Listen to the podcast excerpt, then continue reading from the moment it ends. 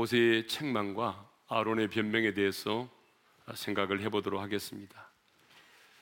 아, 이스라엘 백성들이 하나님께로부터 특별한 은혜를 받고 또 하나님께서 언약을 맺어 주었음에도 불구하고 금송아지를 만들어서 우상을 숭배했잖아요. 그 일로 인해서 하나님이 진노하셨고 하나님이 이 백성을 진멸하시겠다라고 말씀했을 때 모세는 하나님 앞에 나아가 중보의 기도를 드렸습니다. 하나님의 명예에 호소하고 언약의 말씀을 붙들고 기도해서 하나님께서는 이제 내가 이 백성들에게 그 화를 내리지 않겠다라고 말씀하셨습니다. 그때 모세는 이제 이스라엘 백성들을 향하여 거룩한 분노를 나타냈습니다.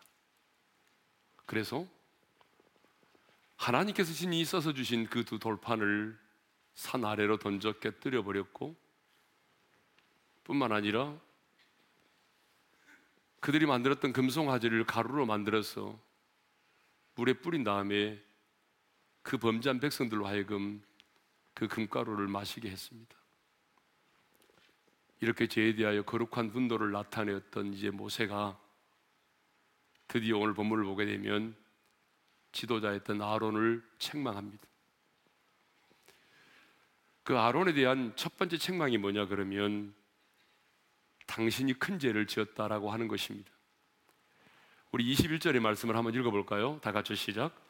모세가 아론에게 이르되 이 백성이 당신에게 어떻게 하였기에 당신이 그들을 큰 죄에 빠지게 하였느냐? 모세는 자기 형 아론이 지은 죄를 큰 죄라고 말합니다. 그리고 30절에도 보게 되면 모세는 백성들을 책망하면서 그 죄를 큰 죄라고 말하고 있어요. 우리 30절 읽겠습니다. 시작. 너희가 큰 죄를 범하였도다. 그 31절을 보게 되면 이제 모세가 또다시 하나님께 나가서 기도를 드리는데 그때 기도를 드리면서도 모세는 이렇게 말하죠. 읽겠습니다. 시작. 이 백성이 자기들을 위하여 금신을 만들어 싸우니 큰 죄를 범하였나이다. 그러니까 모세는 아론과 그 백성들이 지은 이 죄를 큰 죄로 보고 있습니다. 다시 말하면 모세는 이 죄를 심각하게 큰 죄로 받아들이고 있었다는 거죠. 그래서 이 죄에 대하여 거룩한 분노를 느꼈고 그리고 자기의 목숨을 걸고 중보의 기도를 드렸던 것입니다. 그런데 똑같은 지도자였던 나로는요, 이 죄에 대해서 심각하게 받아들이지 않았다는 것입니다. 아론은 이 죄를 대수롭지 않게 생각을 했습니다. 어떻게 알 수가 있어요?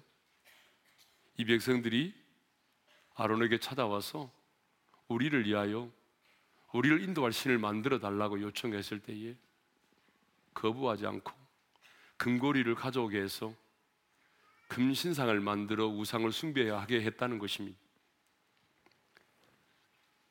자기 스스로 여호와의 절일이라고 공포하고 광란의 축제를 벌이도록 만들었습니다. 이것을 보게 되면 아론은요 그 죄를 그렇게 심각하게 큰 죄로 보지 않았다는 것입니다. 그런데 오늘 이 시대를 살아가는 많은 사람들이 아론과 같이 그 죄를 심각하게 받아들이지 않고 있습니다. 성경을 보게 되면 하나님께서 분명히 죄값은 사망이다라고 말씀하셨고 또 하나님께서 그 죄에 대해서 반드시 진노하시고 그 죄에 대하여 하나님이 반드시 봉하시겠다고 말씀하셨지만 그럼에도 불구하고 많은 사람들은 그 죄를 심각하게 받아들이지 않고 있다는 것입니다. 제가 목회하면서 보니까 날이 갈수록 더 그런 현상은 두드러진 것 같습니다. 사람들은 정말 죄를요, 대수롭지 않게 생각합니다. 죄인이 죄를 지는 것은 뭐 당연한 것이지. 이 세상에 죄를 지지 않고 있는 사람 누가 있어? 나와보라고 그래. 이렇게 죄를 심각하게 받아들이지 않습니다. 왜 사람들이 죄를 그렇게 심각하게 받아들이지 않을까요? 저는 두 가지 이유 때문이라고 생각을 합니다. 그 첫 번째 이유는 내가 죄를 지었을 때 하나님께서 그 죄에 대해서 당장 보응하지 않기 때문이죠. 구약의 율법처럼 여러분 구약에서 율법처럼 말이죠. 우리가 죄를 지을 때마다 손으로 죄를 지을 때마다 손가락 마디마디가 잘려져 나가고 여러분 눈으로 죄를 지을 때마다 눈이 뽑힘을 당한다면 여러분 누가 감히 그 죄를 짓겠습니까? 그런데 우리는 그렇지 않잖아요. 어쩌면 악인이 더 번영하고 오래도 잘 사는 사람들 많이 보잖아요. 그러니까 내가 죄를 지어도 당장 그 죄에 대한 보응이 없기 때문에 사람들은 그 죄를 심각하게 받아들이지 않는다는 것입니다. 두 번째 이유가 있습니다. 여러분 그 두 번째 이유는요. 그 죄가 장성하여 사망이 이른다는 사실을 모르기 때문입니다. 야고보서 1장 15절 말씀을 우리 한번 읽어볼까요? 다 같이 시작. 욕심 잉태한 즉 죄를 낳고 죄가 장성한 즉 사망을 낳느니라. 여러분 이 말씀을 보게 되면 죄라고 하는 것은 인격이 없음에도 불구하고 성장한다는 거예요. 자라나는 특징이 있다는 것입니다. 그래서 여러분 우리 말에도 바늘 도둑이 뭐가 된다고 그래요? 소도둑이 된다고 그러잖아요. 여러분 죄의 처음 시작은 미미합니다. 아 이까지 것쯤이야. 그런데 이까지 것쯤이야라고 시작되었는데 나중에 알고 보게 되면 그 죄가 점점 점점 내 안에서 자라게 돼서 내 인격을 파괴하고 그리고 어떤 경우에는 가정을 무너뜨리고 죽음에 이르게 된다는 것입니다.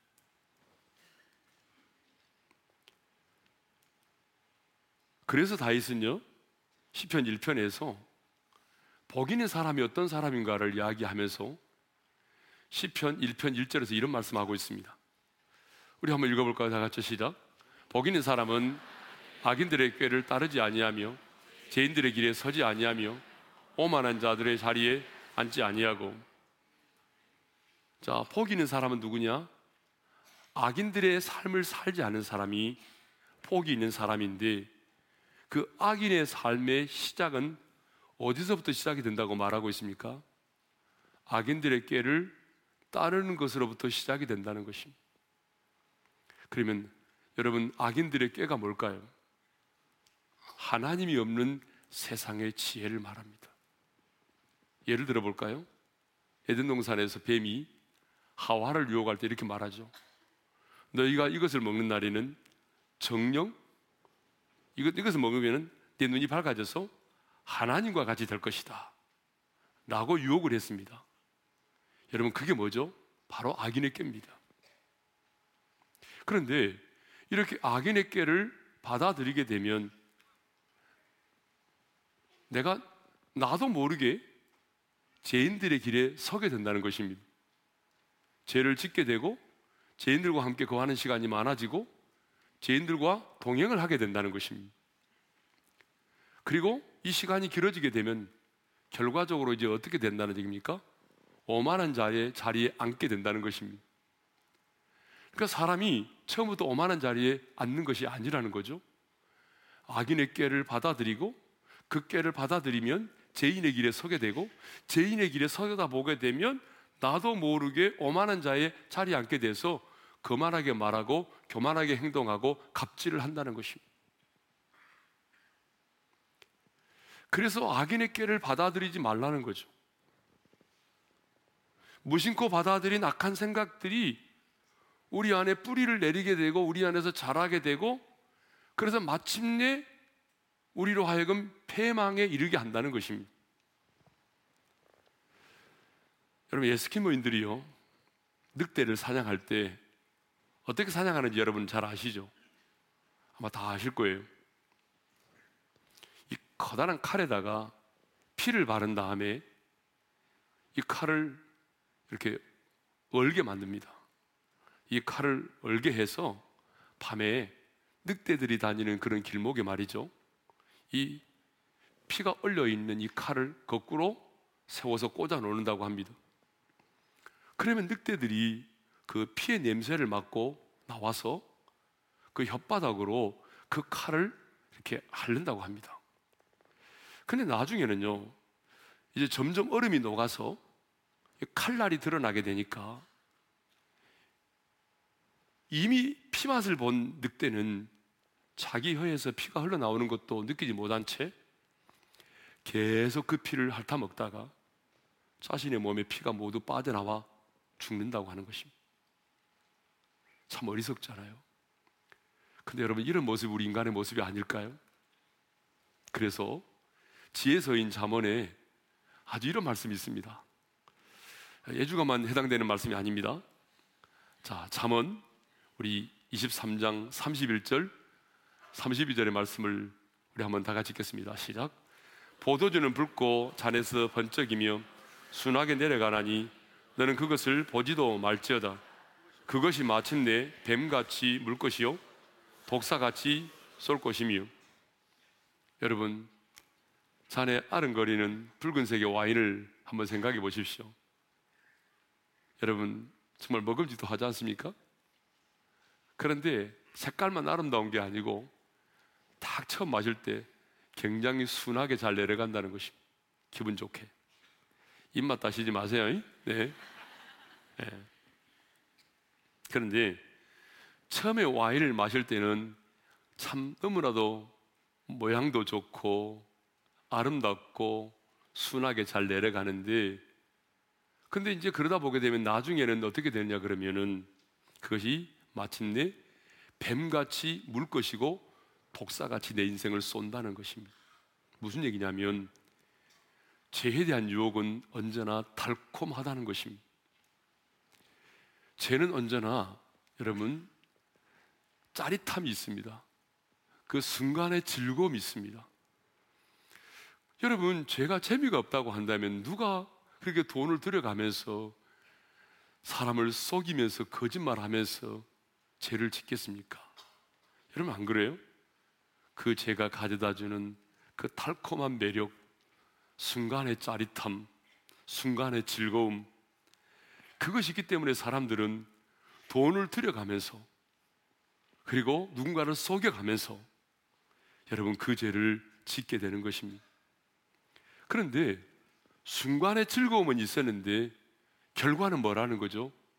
결과는 뱀처럼 어때요? 나를 쏘게 되고 뱀과 같이 독사처럼 나를 쏘게 되고 뱀처럼 나를 물게 된다는 것입니다. 그래서 여러분, 우리는 죄를 심각하게 받아들여야 됩니다. 물론 죄를 짓지 않고 사는 사람이 누가 있겠습니까? 많은 그래도 하나님의 사람인 우리는 여러분 어떤 죄든지 간에 그 죄를 미워할 줄 알아야 되고 그 죄에 대하여 거룩한 분노를 느낄 줄 알아야 되고 그 죄를 미워할 수 있어야 된다는 것입니다. 그 죄를 심각하게 받아들이기 시작하게 되면 마침내 죄의 종으로 우리가 인생을 살아갈 수밖에 없기 때문이죠. 아론의 책망이 뭡니까? 첫 번째 책망, 죄를 큰 죄를 지었는데도 불구하고 그 죄를 심각하게 받아들이지 않았다는 것입니다. 두 번째 책망입니다. 두 번째 책망은 뭐냐 그러면 백성들로 하여금 백성들을 큰 죄에 빠지게 만들었다는 것입니다. 여러분 21절의 말씀을 다시 한번 읽겠습니다. 시작. 모세가 아론에게 이르되 이 백성이 당신에게 어떻게 하였기에 당신이 그들을 큰 죄에 빠지게 하느냐. 모세는 인간적으로는 자기 형이잖아요. 그죠? 형이 아론에게 말합니다. 당신이 어떻게 행하였기에 지도자인 당신이 이 백성들로 하여금 큰 죄를 범할 수 있도록 만들었냐는 것입니다. 물론 이 우상 숭배의 원인 제공자는 아론이 아닙니다. 누구죠? 이스라엘 백성들이잖아요. 여러분 모세가 산에 올라가서 40일 동안 기다려도 내려오지 않으니까 백성들이 그 조급함과 두려움 때문에 그 당시 실질적인 지도자였던 아론에게로 왔고 아론에게 요구했잖아요. 우리를 위하여 우리를 인도할 신을 만들라고 요청했잖아요. 그러니까 이 우상숭배의 원인을 제공하는 사람은 누구죠? 이스라엘 백성들이 맞습니다. 그럼에도 불구하고 아론은 지도자로서 어떻게 해야 된다는 것입니까? 그들이 우리를 위하여 우상을 만들자고 강력하게 요청했을 때에 그 제안을 받아들이면 안 되었다는 것이죠. 당신들이 말하는 것처럼 우리가 우상을 만들어 섬기는 것은 하나님의 계명을 어기는 것이고 하나님께서 우리를 예굽에서 여기까지 인도해 내신 그 하나님의 은혜를 우리가 무시하는 것이다. 어찌 우리가 하나님의 계명을 어길 수가 있으며 어찌 우리가 하나님의 은혜를 무시할 수 있겠느냐? 라고 호통을 치고 그리고 되돌려 보냈어야만 했다는 거죠. 그런데 아론은 그렇게 하지 않았습니다. 그들의 요청을 받아들여서 금송아지를 만들어서 우상을 숭배하게 했던 것입니다. 여러분, 이 모습은요, 이 아론의 모습과 이 모세의 모습이 너무나 대조적입니다. 모세는 그 죄에 대해서 분노했고, 그런데 아론은 반대로 백성들로 하여금 큰 죄를 짓도록 만들었던 것입니다. 성경을 보게 되면 가장 악한 왕의 대명사로 누가 등장하냐면 이스라엘의 아합 왕이 등장합니다. 왜 성경은 이스라엘의 아합 왕을 가장 악한 왕이라고 말하지 아십니까? 아내 이세벨을 맞이하고 난 다음에 그가 강력하게 백성들로 하여금 그런 바알과 아세라의 신을 섬기도록 했기 때문에 그렇습니다. 백성들로 하여금 우상 숭배의 죄를 짓도록 만들었기 때문에 하나님은 그를 이스라엘의 역사의 가장 악한 왕이라고 말하고 있는 것이죠.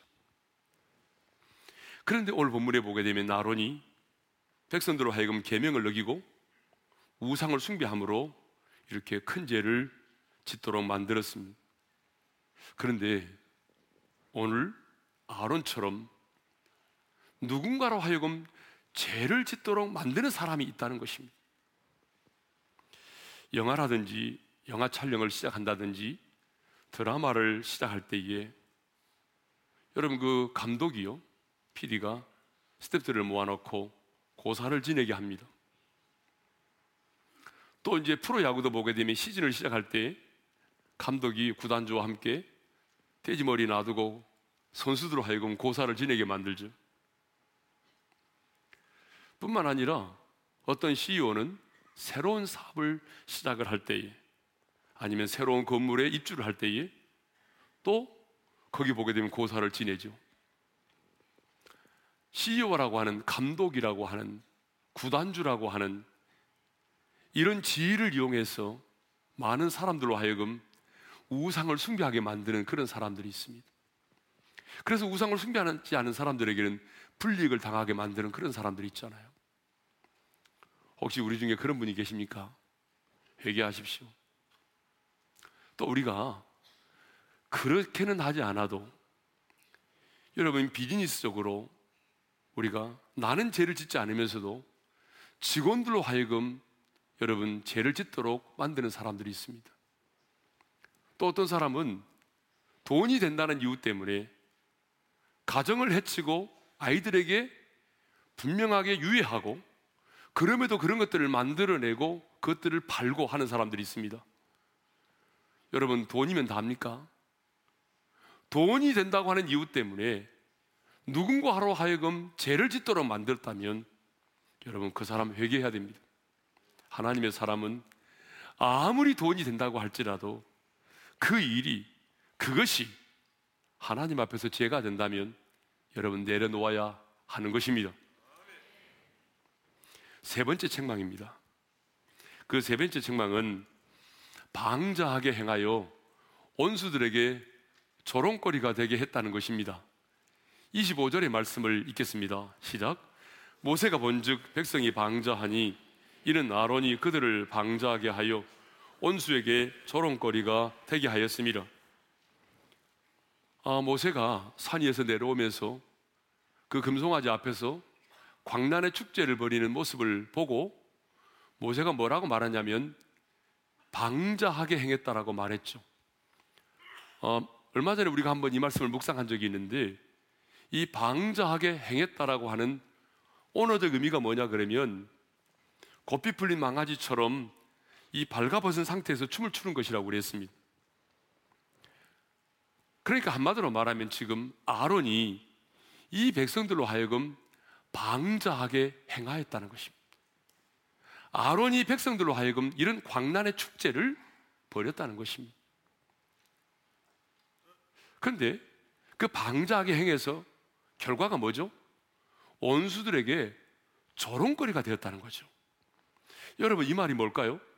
왜 원수들에게 조롱거리가 됐을까요?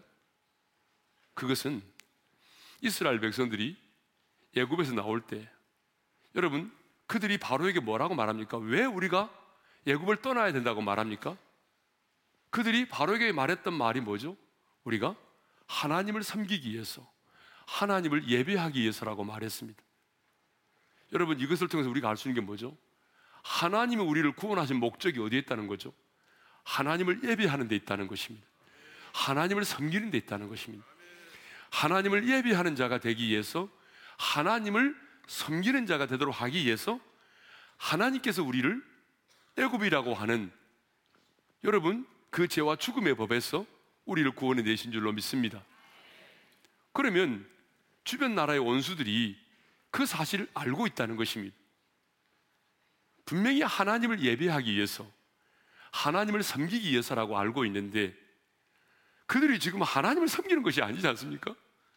금송아지를 만들어 놓고 그 앞에서 광란의 축제를 벌이고 있으니 여러분 주변의 나라의 사람들이 그걸 보면서 조롱하더라 그 말입니다. 하나님을 예배하고 하나님을 섬긴다고 하더니 니네들이 지금 광란의 축제를 벌이고 있구나 하면서 조롱거리가 되게 만들었다는 거죠. 아론의 이런 모습은 참 모세의 모습과는 너무 대조적이잖아요. 그죠? 모세는 하나님의 명예를 자신의 목숨보다 소중하게 생각했습니다. 하나님의 이름이 모독을 받는 것을 정말 마음 아파했던 사람이 모세였습니다. 그래서 그 하나님의 이름에 호소하면서 하나님의 명예를 걸고 기도하지 않았습니까? 근데 아론은 백성들로 하여금 방자하게 행하여 주변의 원수들로 하여금 하나님을 조롱거리가 되게 만들었다 그 말이죠.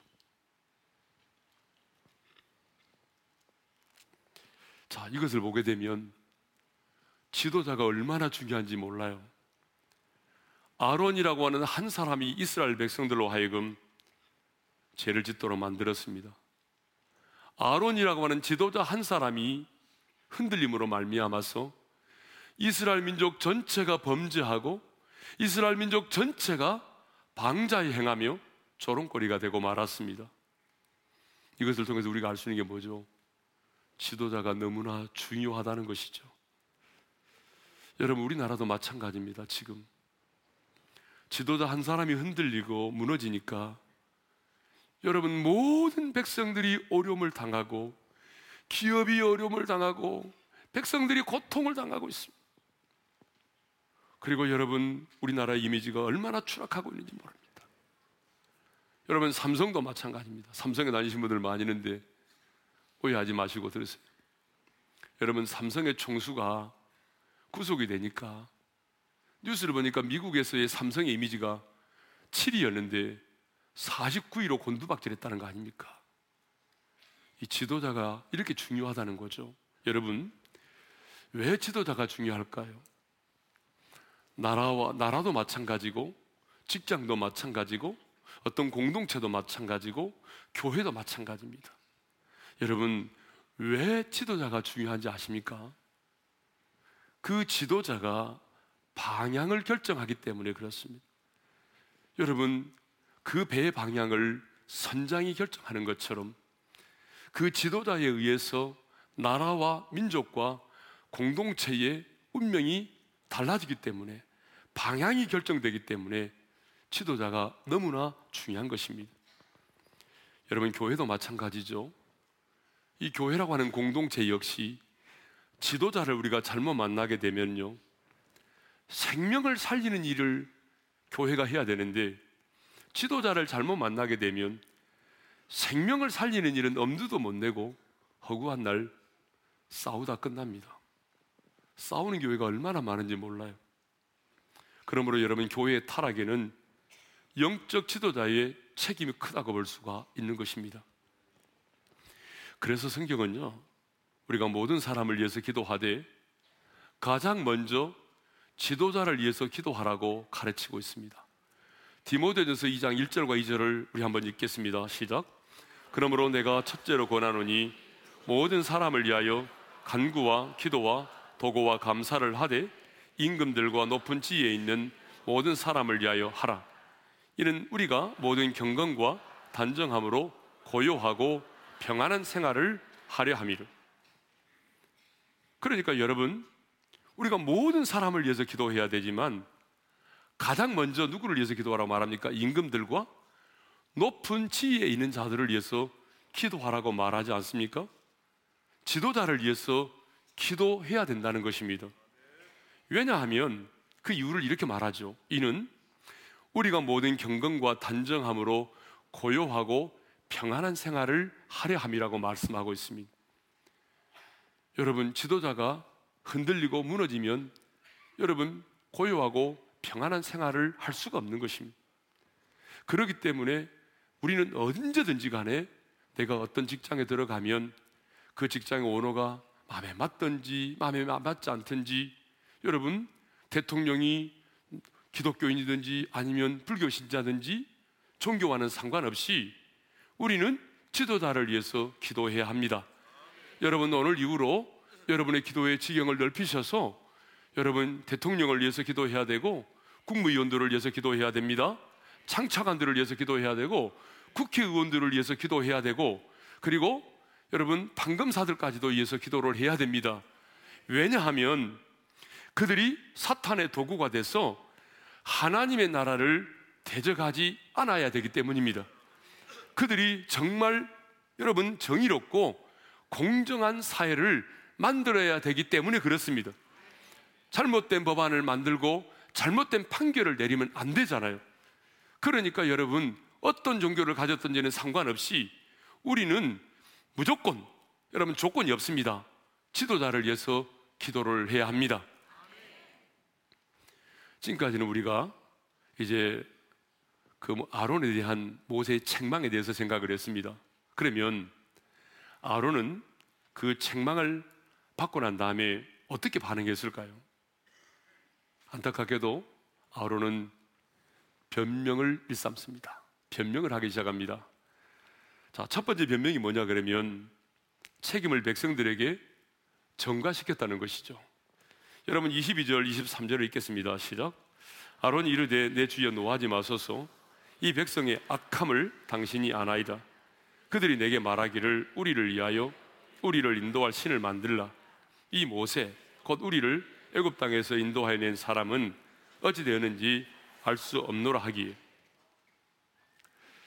여러분 첫 번째 그의 변명은 이 우상을 숭배한 것들에 대해서 그 책임을 백성들에게 전가시키려 하고 있습니다. 아론이 이르되 내 주여 노하지 마소서라고 말합니다. 이것을 보게 되면 분명히 모세가 자기의 동생임에도 불구하고 아론은 공과 사를 구별할 줄 알았다는 것입니다. 여러분 지혜로운 사람은요 공과 사는 구별돼야 되는 거죠. 저희 아버님이 장로님이셨어요. 저는 목사가 됐고, 근데 우리 아버님이 여러분 개인적으로 이렇게 단둘이 있을 때는 저에게 말을 내리셨습니다. 그러나 한 사람이라도 옆에 있을 때는 저희 아버님이 저에게 한 번도 말을 내린 적이 없습니다. 언제나 저를 향해서 목사님이라고 불렀습니다. 왜냐하면 공과 사를 구별하기 위해서였습니다. 그러니까 지금 아론은 공과 사는 구별을 했습니다.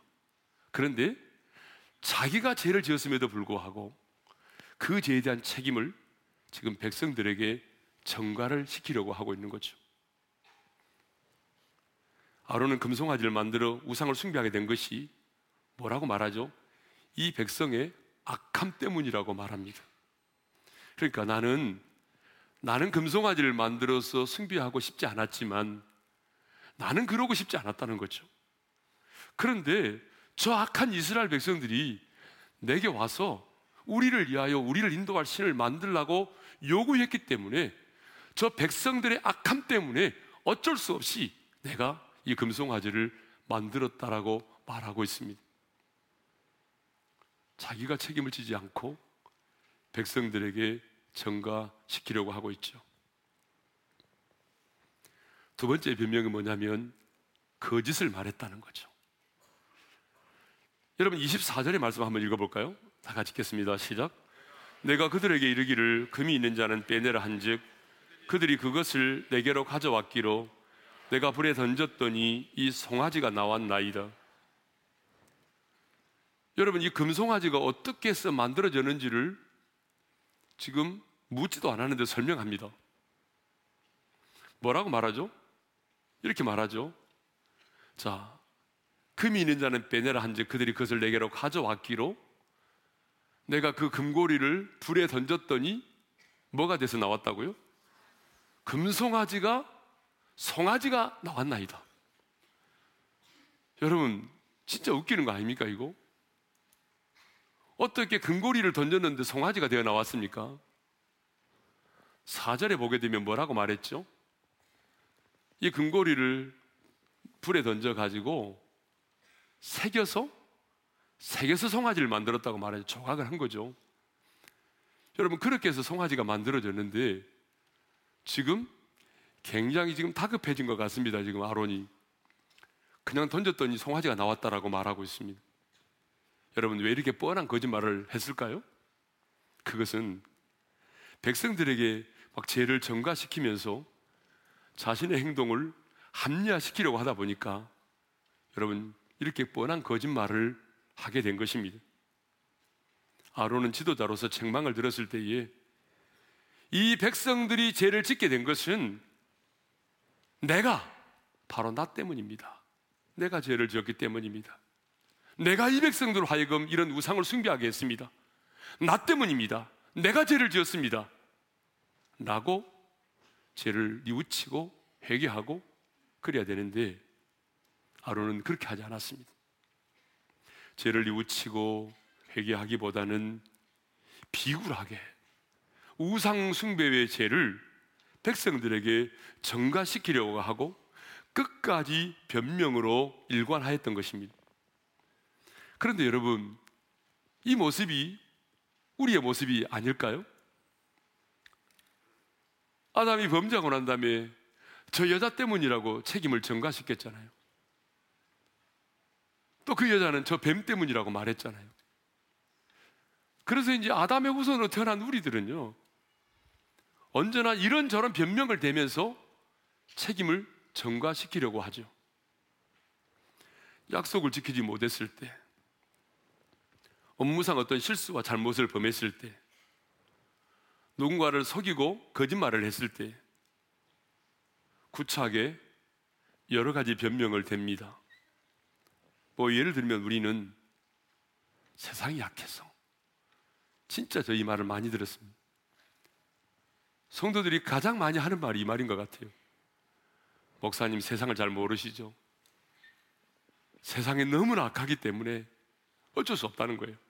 이 악한 세상 속에 내가 살다 보니까 어쩔 수 없다는 거예요. 또 어떤 사람들은 이 세상의 제도를 탓합니다. 이 세상에 이 제도가 이렇게 되어 있습니다. 또 어떤 사람은 자기네 그 불행한 환경을 이야기합니다. 가진 것이 없어서요. 배우지 못했어요. 유산을 물려받지 못했어요. 막 이런 여러 가지, 여러 가지 자기의 불리한 상황들을 얘기합니다. 또 어떤 분들은 말하죠. 분위기 때문에 어쩔 수 없었다라고. 또 많은 사람들이 이렇게 말하더라고요. 목구멍이 포도청이라. 지금 당장 돈이 필요한데 어떻게 하란 말입니까? 당장 돈이 필요하기 때문에 어쩔 수 없었다라고 말하는 경우들이 있습니다. 또 이렇게 말하는 분들 많이 많네요. 목사님, 직업상 어쩔 수 없습니다. 근데 직업이 그러지 않습니까? 그 직업 때문에 어쩔 수 없이 거짓말도 해야 되고 그 직업 때문에 이렇게 죄를 지을 수밖에 없다는 얘기죠. 그런데요, 스폴저 목사님은 이런 말을 했습니다. 우리 한번 다 같이 한번 읽어볼까요? 다 같이 시작. 하나님께서는 죄를 지을 수밖에 없는 곳에 당신을 두신 적이 없습니다. 여러분 이 말이 무슨 말이냐 합니까? 죄는 사탄이 지는 것이 아니고 죄는 어떤 죄든지 간에 죄를 짓는 당사자는 나라는 것입니다. 사탄이 하는 일은 뭐죠? 사탄이 하는 일은 죄를 지을 수밖에 없도록 분위기를 만들고 그런 상황과 환경을 우리 가운데 만들어내는 것입니다. 아담과 하와로 하여금 선악과를 따먹을 수 있도록 어때요? 거짓말에 생각을 집어넣어주고 먹음직도 하고 보함직도 하고 지혜롭게 할 만큼 탐스럽게 만든 것이죠. 여러분 사탄이 딱 그 선악과를 따서 아담 아 그래서 입속에 집어넣어줬습니까? 아니지 않습니까? 그 선악과를 따먹은 당사자는 아담과 하와였습니다. 오늘 우리도 마찬가지입니다. 어떤 상황에서 여러분이 죄를 짓든지 간에 죄는 여러분이 지은 것입니다. 사탄은 여러분에게 죄를 지을 수 있는 그런 상황과 환경과 분위기를 만들어내는 것입니다. 사탄은 대단한 연출가입니다. 죄를 지을 수밖에 없는 기가 막힌 상황과 그런 환경들을, 그런 분위기를 여러분 우리의 삶 가운데 만들어내는 것이죠. 그런데 죄는 누가 지는 겁니까? 내가 짓는 것입니다. 넘어지는 사람은 나예요. 그렇기 때문에 여러분 누구 때문이라고 말하면 안 된다는 것이죠. 그런 상황과 환경 때문이라고 말하면 안 된다는 것이죠. 더 이상 여러분, 여러분이 지은 죄에 대해서 변명하려고 하지 마십시오. 비굴하게 누구 때문이라고 말하지 마십시오. 여러분, 다윗은 나단 선지자가 바로 당신이라고 자기의 죄를 책망할 때에 다윗이 이렇게 말했습니까?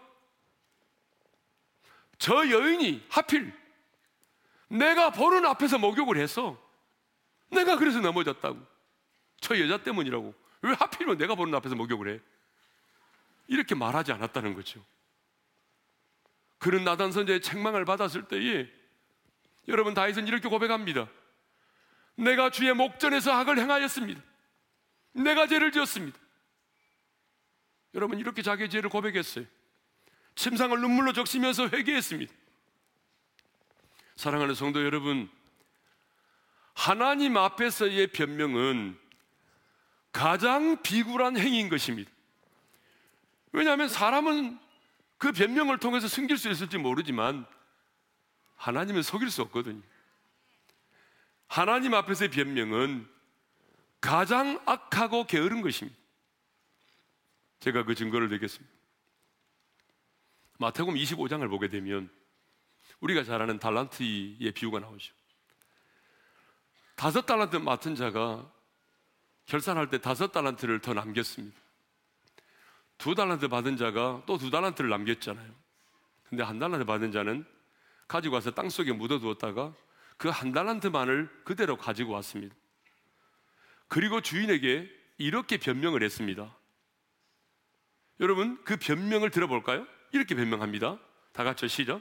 당신은 굳은 사람이라 심지 않은 데서 거두고 해치지 않은 데서 모으는 줄을 내가 알았으므로 두려워하여 나가서 당신의 달란트를 땅에 감추어 나이다. 여러분, 차라리 내가 게을러서 그랬습니다. 라고 하면 어떻게 했을지 모르겠어요. 근데 변명을 하지 않았습니까? 근데 이렇게 변명한 이 종에게 주인이 뭐라고 말한지 아십니까? 악하고 게으른 종이라고 책망을 했습니다. 여러분, 악한 것은 게으름이고요. 게으른 자의 특징이 뭐냐? 변명이라는 거예요.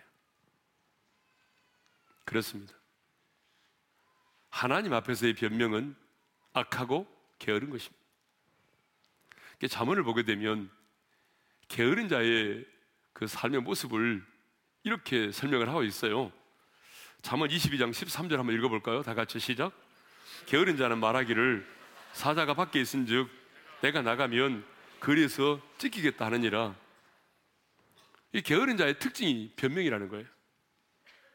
그러니까 밖에 나가라고 그러면 뭐예요?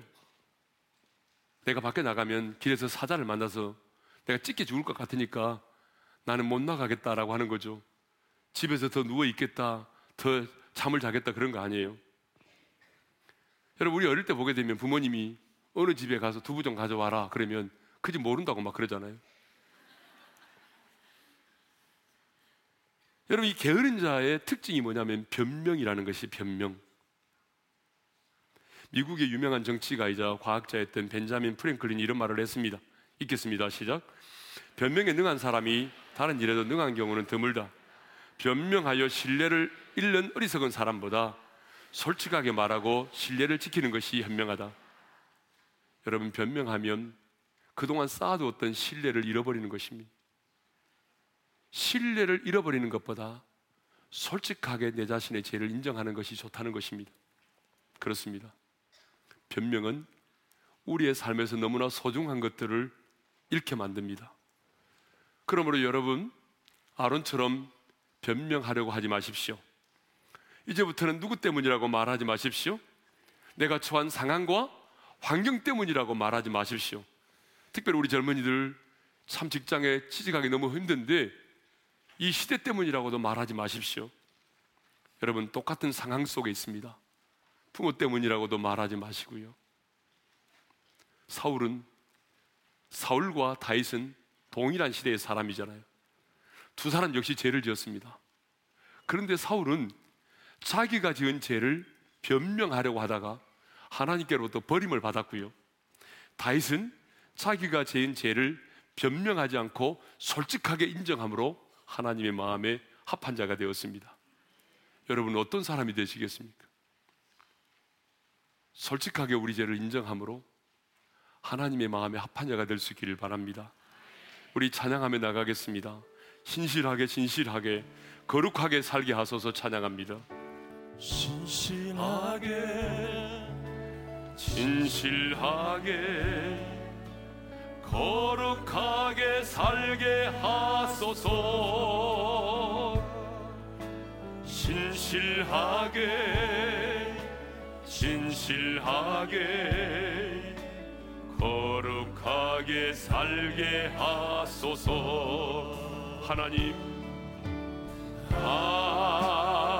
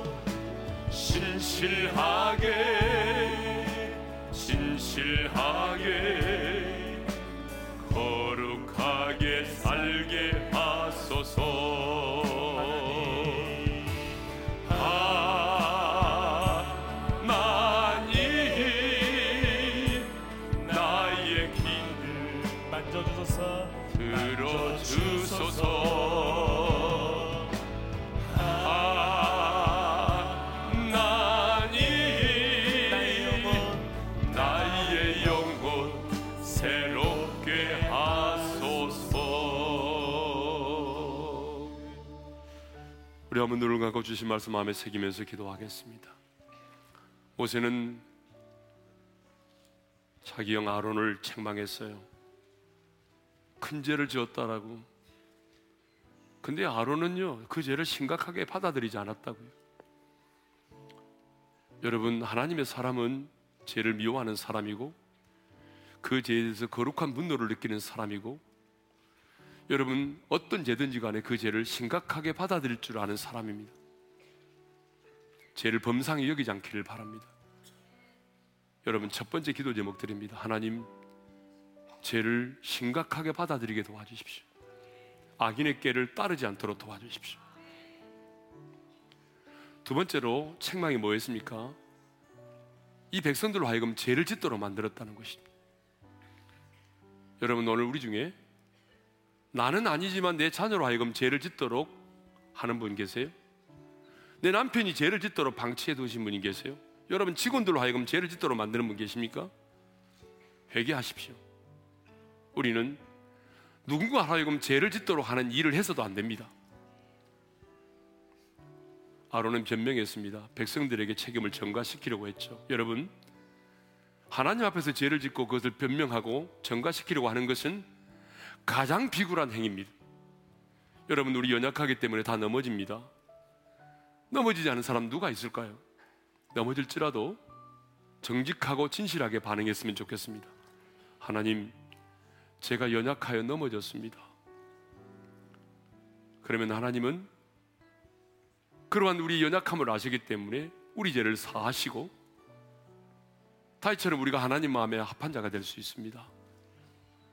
세 가지 기도 제목 드렸는데 다시 한번 정리하면서 기도하겠습니다. 죄를 미워하고 심각하게 받아들이게 도와주시고 누군가 하여금 죄를 짓지 않도록 도와주시고 내가 죄를 지었을 때에 변명하거나 정가시키지 말고 정직하고 진실되게 반응하게 도와주십시오. 이 세 가지 기도 제목을 가지고 우리 좀 잠잠히 작은 목소리로 함께 기도했으면 좋겠습니다. 기도하겠습니다. 아버지 하나님 감사합니다. 오늘도 우리에게 귀한 말씀을 주셔서 감사합니다. 우리가 이 땅에서 그 많은 죄를 보게 되고 또 죄를 짓게 되는데 제약된 세상 속에 살면서도 우리가 그 죄를 미워할 수 있기를 원하고 죄에 대해서 거룩한 분노를 느낄 수 있기를 원하고 그 죄를 심각하게 받아들일 줄 알기를 원합니다. 그래서 악인의 깨를 따르지 않도록 도와주시고 누군가로 하여금 죄를 짓지 않도록 죄를 짓도록 하는 죄를 유발시키는 자가 되지 않게 도와주십시오. 오늘 우리 중에 하나님 누군가로 하여금 죄를 짓는 일에 동참하고 또 죄를 짓게 했다면 이 시간 회개하게 도와주시고 그 죄를 주님이 용서해 주시기를 원합니다.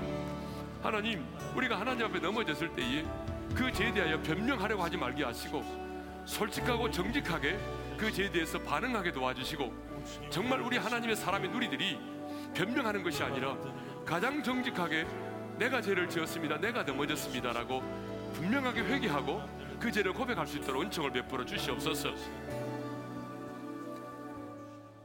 이제는 우리 주 예수 그리스도의 은혜와 하나님 아버지의 영원한 그 사랑하심과 성령님의 감동과 아마 교통하심이 이제는 내가 지은 죄에 대해서 책임을 전가시키거나 변명하지 않고 정직하고 진실되게 반응하고 그 죄를 미워하는 자로 살기를 원하는 모든 지체들 위해 이제로부터 영원토록 함께 하시기를 축원하옵나이다.